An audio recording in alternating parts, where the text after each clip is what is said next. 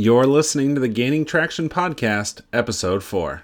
The only way to hit the ground running is by gaining traction.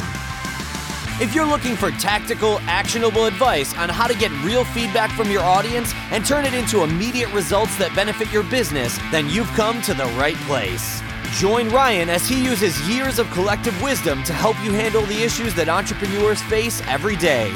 Welcome to Gaining Traction with your host, Ryan Battles.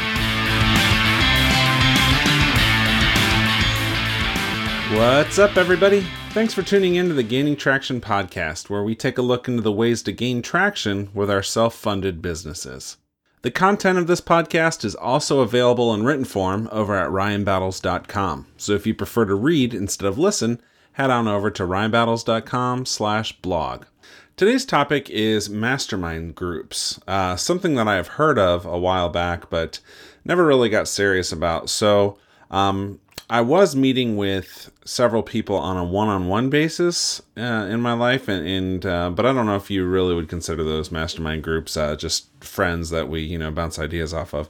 So um, yeah, I wanted to get into something more serious like a mastermind group. So I did some research and put together this blog post on what others are saying and doing about mastermind groups, and now I formed my own. So I'm very excited to see how these uh, groups are going to impact my bottom line and uh, also how I might be able to help others.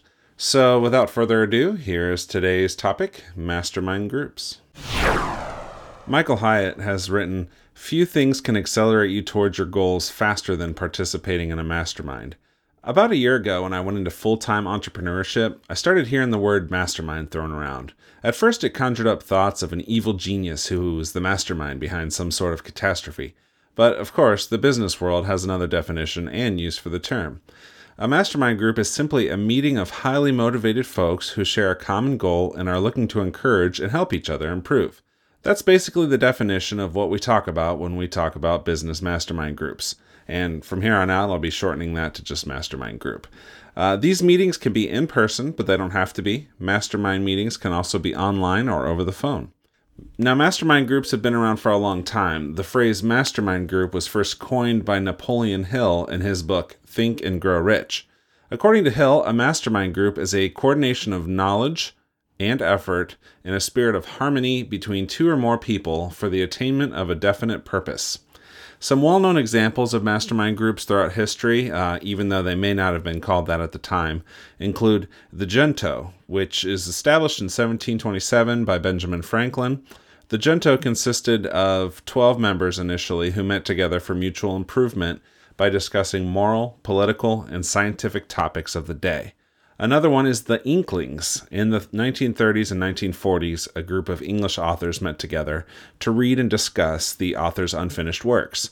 So, notable members of that include C.S. Lewis and J.R.R. Tolkien and Owen Barfield. And another example is Nine Old Men. These are a group of Disney animators that were responsible for many of Disney's hits from 1930 to 1970. So, classes Classics such as Peter Pan, Cinderella, and Alice in Wonderland were birthed in these meetings. So, whether the group is meeting for professional, political, or inspirational reasons, successful people have been meeting together in group collaboration for centuries. Now, there's no one way to run a mastermind group. However, it is important to have a structure to ensure that everyone's time is respected and the group achieves its purpose of growth for its members. Now, the following is an example of the hot seat method I learned from entrepreneur Pat Flynn. To start off the meeting, you do a recap. Each member updates the group on how they did, accomplishing their goals from the previous meeting. The purpose here is not to go into too much detail or probe, but simply have that accountability of vocalizing out loud how you did. The next up comes the hot seat. This is where a chosen member will share details about their situation and any problems or questions that they have. Um, the other members of the group then have the opportunity to provide specific help and advice to this individual. Next is goal setting, and this is similar to the recap where each member goes around and briefly states their goals for the next meeting. And then finally, you end with the hot seat selection of the next meeting time. So the next person to become the hot seat is selected, and they can come prepared with questions or concerns to bring to the group at the next meeting. This method ensures that each person has the chance to participate and only one person gets to dominate the conversation for a time in order to deep dive into their current concerns. By rotating through members, each one will get a chance to hear the advice from other members on their specific situation. An alternative method that's been laid out by Chris Ducker is to distribute the focus during the meeting to each member as opposed to a hot seat. In order to achieve this, each member has to share the following something that is working well for them, something that they would like help with, and a resource, like a website, an app, a service, a blog post, to share with the group. Ducker shares another tip of utilizing a Google Doc that everyone in the group has read write access to during the meeting, so that way they can collaborate on notes in real time. Another interesting fact about Ducker's mastermind is that it lasted several hours, so it was not a regular weekly event. I think this sort of extended mastermind meeting is great for making a huge impact and gaining some momentum that can last several months.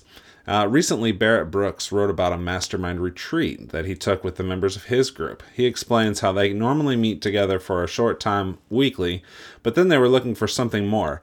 Uh, he says, meeting for an hour a week for 90 minutes every two weeks allows us to stay up to date and hold each other accountable, but it doesn't allow for deep understanding of each other's businesses or comprehensive business planning. So, Brooks comments on how virtual meetings can grow dull over time and the energy level of the group can take a hit without the occasional physical meeting.